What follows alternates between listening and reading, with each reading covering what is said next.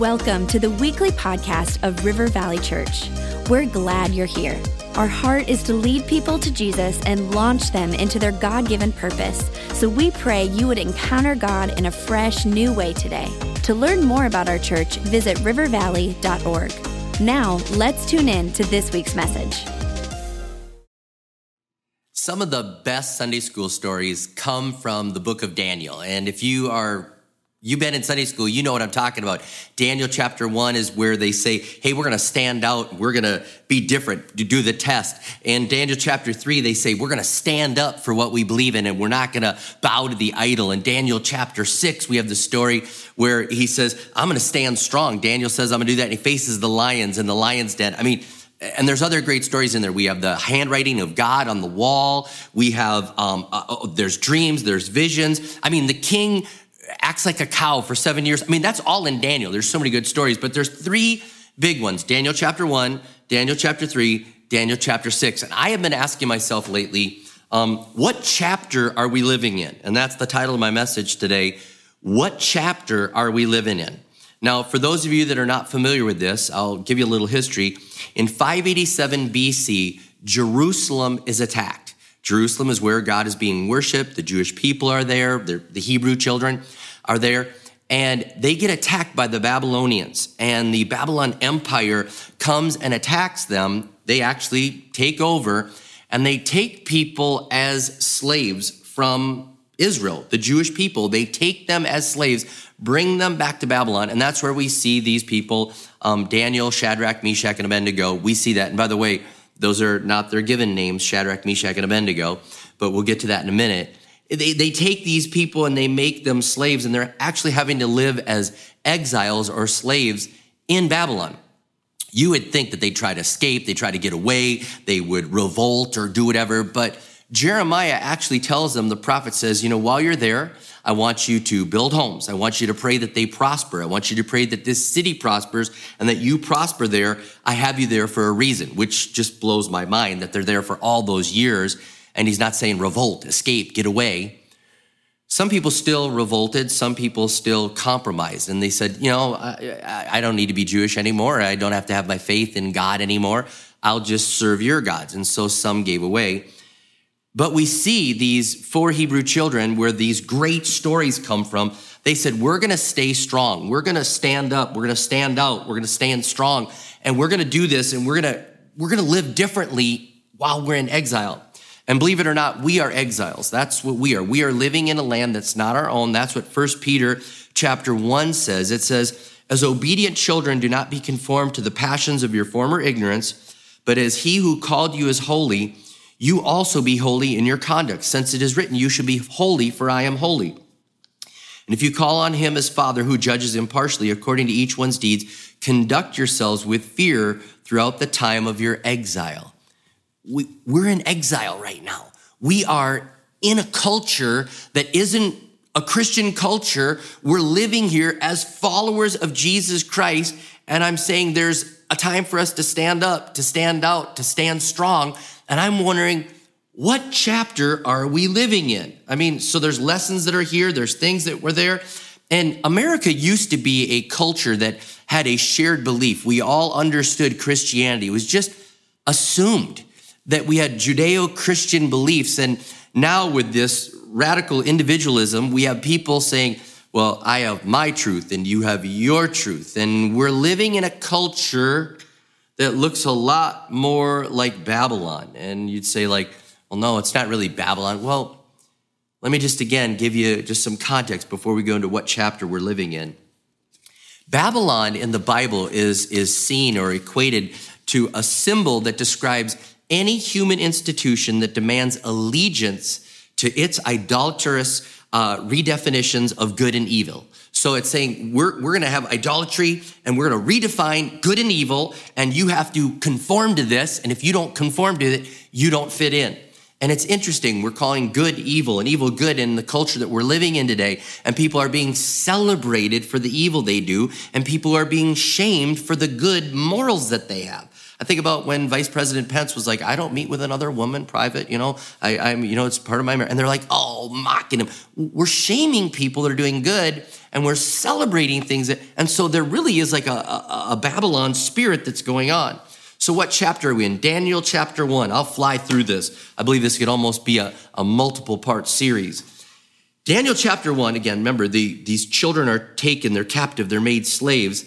And a couple things happen. First of all, they're renamed. Verse six, it says, Among those who were chosen were some from Judah Daniel, Hananiah, Mishael, and Azariah. So we know them by their other names, but those, that was, those were their real names. And I'll get to that in a minute. They were renamed. And they were also given the wrong food. In verse 8, it says, Daniel resolved not to defile himself with the royal food and wine, and he asked the chief official for permission not to defile himself this way. And so he asks for a test. And I won't read the scripture, but it's right there in Daniel chapter one. He said, Test us. Give us a time period where we eat the food that we're supposed to eat, not the food you, we don't, we, we don't want to fit in. You know, we want to stand out. We want to stand out. And the guard's like, all right, I'll give it a try. And so the guard does it, and it turns out that the test wins. They're actually healthier, they're actually smarter, they're actually doing better.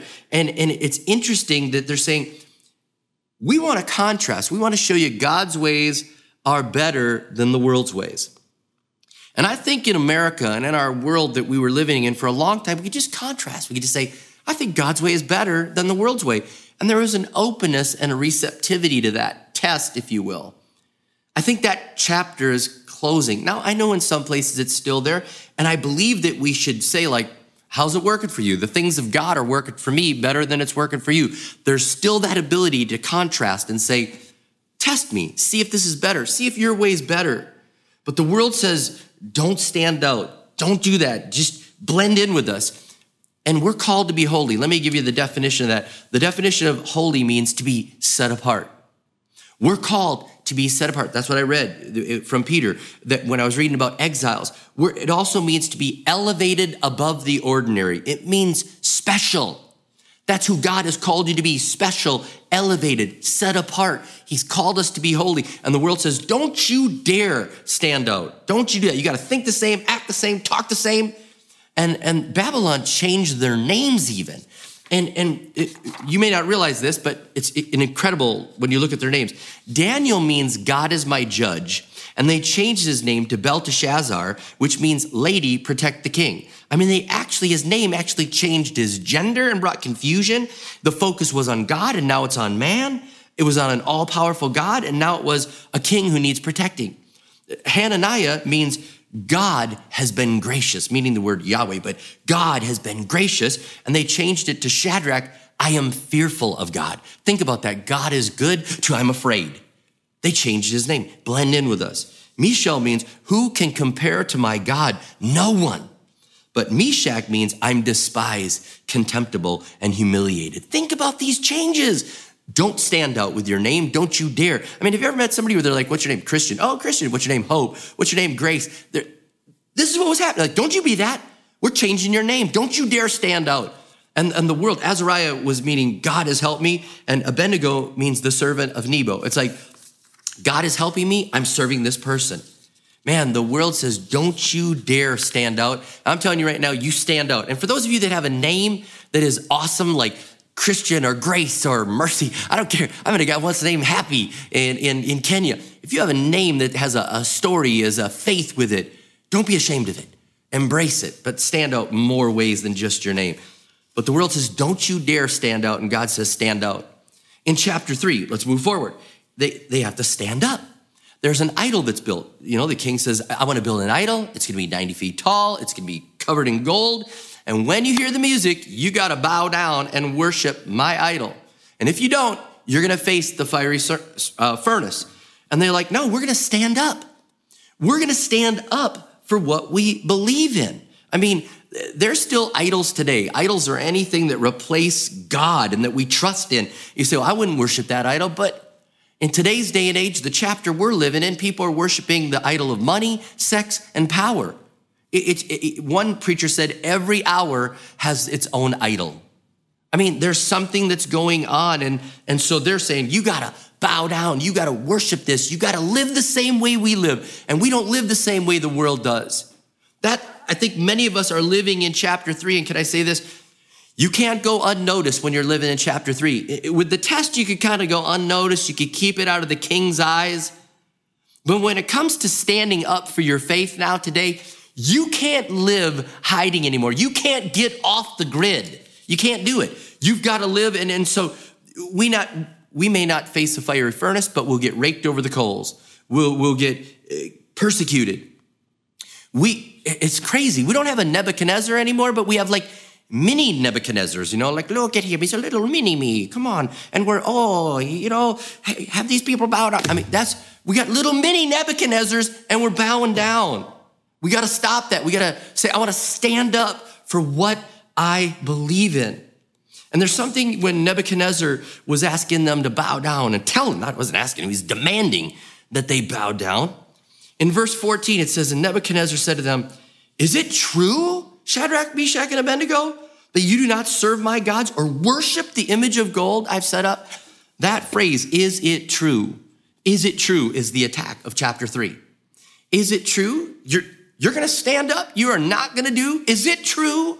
Is it true? Like, people will say, Is it true that you really believe that? Is it true that you live that way? Is it true that you actually don't do what we do? Is it true? And I'm gonna tell you right now if you wanna have victory with your convictions and you wanna stand up, you better start strong. You better, well, you know, I, you know I'm, I'm evaluating my convictions. Eh, game over.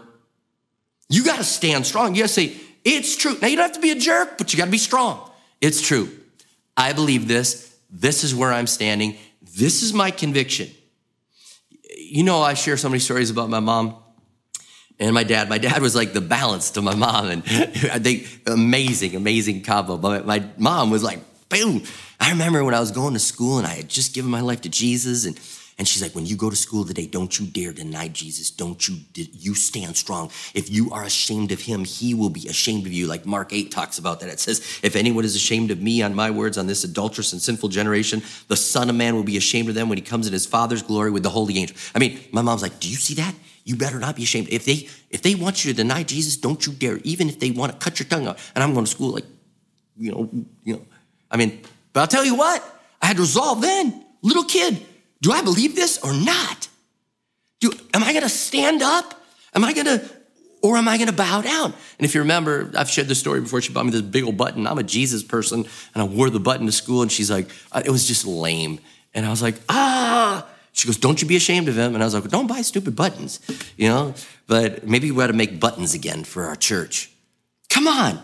It's time to stand up for what you believe in. The New Testament says we should always be ready to give the reason for the hope that's in us. Are, do you back down or do you stand up? We need to stand up. Don't let the world change you. You got to stand strong. I mean, these three Hebrew children were like, we are not bowing. It, it is true. We actually serve God, not you. We serve God and we're in this kingdom and we're not revolting, but we're standing up for what we believe in. And if you know the, the story, the three Hebrew children were dancing in the fire because they were thrown in the fire and God saved them. And they're dancing there, and the Bible says there was a fourth person in the fire with them that looked like the Son of God. It was Jesus dancing in the fire. They weren't dancing to the music of the king, they were dancing to the music of the King of Kings in the fire because they stood up. It's true. This is what we believe in. It's true. And I think we should say what we believe in. I found this from Tim Keller. I love this. He said, This is what we're part of, and this is what we believe. Christianity is the first multi ethnic religion, most first multi ethnic faith. I love that. He said, We also are a, a, a religion that cares for the poor. He said, We also are a religion that doesn't retaliate and we're peaceful. He said, We are also pro life that's what Christianity is. And he said, we also live sexual countercultural. I love that. Five things. I mean, he said the first two sounds like Democrats, the last two sound like Republicans, and the middle one just belongs to everybody. Man, but he said, that's that's the way, yeah, that's the way I live. That's what I believe. I'm gonna stand up for what I believe in. I'm calling it stand up. Stand up. Those of you that are school, stand up. Stand up, stand out, stand up. This, there's there's something. I, I just feel it. Don't be ashamed. Let's not do that. Let's not be ashamed. Let's live the faith that we say we have, and let's stand up when the pressure's on. Let's not bow to the mini Nebuchadnezzars, and let's stand, stand strong.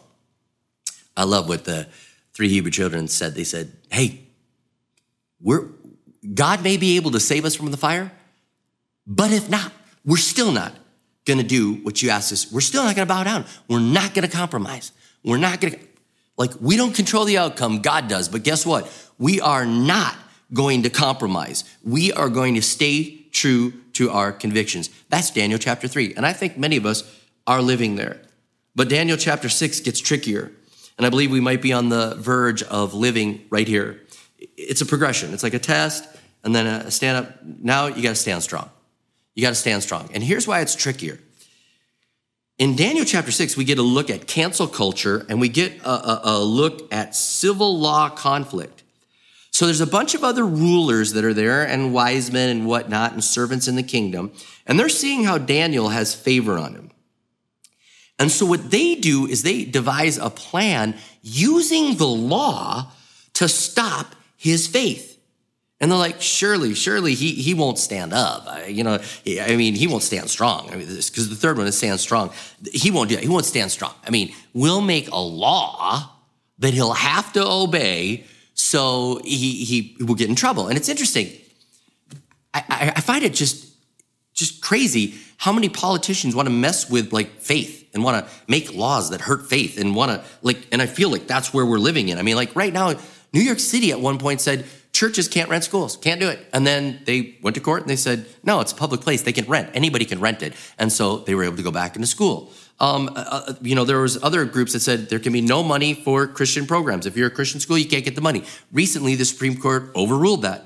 Uh, we had uh, under um, Obamacare, you had to provide abortion services and all those things. And uh, Hobby Lobby said, no, we're not going to do it. And then Little Sisters of the Poor, honestly, true group, Little Sisters of the Poor were, the government was suing Little Sisters of the Poor, Catholic group, forcing them to offer abortion against their conscience, against their conviction. And thankfully, again, the Supreme Court said, no, overruled. But what happens if the Supreme Court changes? I mean, that's why I think we're like Daniel chapter six. I mean, it's like we're living in cancel culture. Like, we're these group of people were trying to cancel Daniel because of what he believed, trying to say, no, you're out. And then they make a law to trap him, to try to get him to fall. And so Daniel is in the high, which by the way, if you're in a high place serving a high profile place, if we're living in Daniel chapter six, you can't hide. It's coming. It's coming. Something's gonna happen where you're gonna have to, you know, stand strong. It's just gonna, you're there and you may lose it all I, can't guarantee that, but you're gonna have to you can't you can't hide. As much as you couldn't get off the grid you really can't when we're living in a daniel chapter 6 because you're high profile but there's other people that don't like you. So listen in daniel chapter 6 verse 10 it says when daniel learned that the decree had been published he went home to his upstairs room where the windows opened toward jerusalem. Three times a day he got down on his knees and prayed giving thanks to his god just as he had done before. I mean he stood strong. He stood strong and here's the thing that's amazing to me. This just jumped out when I was studying for this. It was a 30 day decree. 30 days. I know the way people's brains work with standing up for Jesus. They just said, well, 30 days, you know, 30 days, it's only 30 days of compromise. I mean, I mean, that could be a good book, like 30 days of backsliding and 30 days. And doesn't the average teenager do 30 days of backsliding? And isn't that, you know, and I mean, he could have rationalized for 30 days, I'll close the windows. I'll stay. I have a place of influence. You know, I'm pretty high profile and I get to speak to the king. And if I stand up, I could lose everything. Man, he didn't sell out. He stood strong. I mean, he said, I'm not doing it. It's a 30 day compromise. I'm not doing 30 days. I mean, Judas sold out Jesus for 30 pieces of silver. And I'm afraid we would just crumble for 300 likes on Instagram. Stand strong. Do you believe this or not? If we are living in this chapter right now, don't post that. Don't say that. Don't drink that. Don't do that. Stand strong. You may lose your job, you may lose your friends, you may lose your house, you may lose whatever, but you don't lose your character, you don't lose your conviction, you don't lose your faith, you don't lose what really matters to you That's Daniel chapter six. I, I think some of us need to spend more time on our knee bone to get a little backbone so we can exercise our jawbone and say, it's true. It's true. I believe this and I'm not going to change what I do. I'm going to stand strong. I'm going to bow. I'm going to pray. I'm going to go to church. I'm going to do what I do because I have deeply held convictions. And I know we're living in a Daniel 6 world, Daniel 3 world, Daniel 1 world, but guess what? I'm not compromising. Because a 30 day compromise would have led to an, an ineffective witness. It would have destroyed his character. It would have destroyed his witness. And, and we know in the story, he, he doesn't do it. He, he gets arrested. The king throws him in the fiery, not the fire, throws him in with the lions. got the confused three and six. He throws him in with the lions. And, you know, if there's, if there's like hologram checkout in heaven, I want to see that story. I want to check that one out. When I, I'm gonna, I'm gonna, I'm gonna, I'm gonna binge on Daniel and watch that and, and see it. Um, he faced the lions and, and, and God rescues him. He shuts the mouth of the lions, and, and I don't know, he's like petting the lion. And then the crazy thing is, I'd like to see the, the, the king's sleepless night because he's sleepless, wondering maybe Daniel's God will save him. And then what faith he has. He goes to the edge of the lion pit, like, Daniel, are you, did your God save you? I mean, that's faith. That's faith. And he's like, yep, I'm fine. You know, come on out. You know, can I bring my lions? You know, I, amazing, amazing. I don't control the consequences. I don't know if God will shut the mouth of the lions. I don't know if you'll keep your job. I don't know if you get the promotion. I don't know if you'll come out of the fire with no smell of flame on you. But I know this if you will stand out, if you will stand up, and if you will stand strong, God's smile will be on you. God's smile with you. I, he will be smiling from heaven, and He says, That's the type of person I'm not ashamed of. I, I guarantee you it won't be easy. Living through this is not going to be easy. It's going to change. Culture is changing, but I want to live countercultural, and I know you do too. And I'm praying that you have the strength to stand out. I'm especially praying for our teenagers, our young people, our college students, our, our, our young adult. I mean, seriously, stand strong. Stand strong. I don't want to have to buy you a button. I don't have to, I, there's more than a button. You can do this, and we can stand up, we can stand out, we can stand strong, and we can hold on to our convictions. Lord, I don't know what chapter we're living in, but I pray right now for strength for our church, for those that are watching this. May they stand out in Jesus' name. May their name be different. May it be child of God. May it be son and daughter of God. I pray, Lord Jesus, that they would stand up when the world says bow to the pressure. We say, no, we're standing up. And then when it gets even hotter with laws and rules and cancel culture again, I pray that we'd stand strong in our convictions. I pray that in Jesus' name. Give us the strength to do that and not be ashamed of the one that loves us so much that you died for us. Thank you, Jesus. Give us the strength by the power of the Holy Spirit. In Jesus' name I pray. Amen and amen.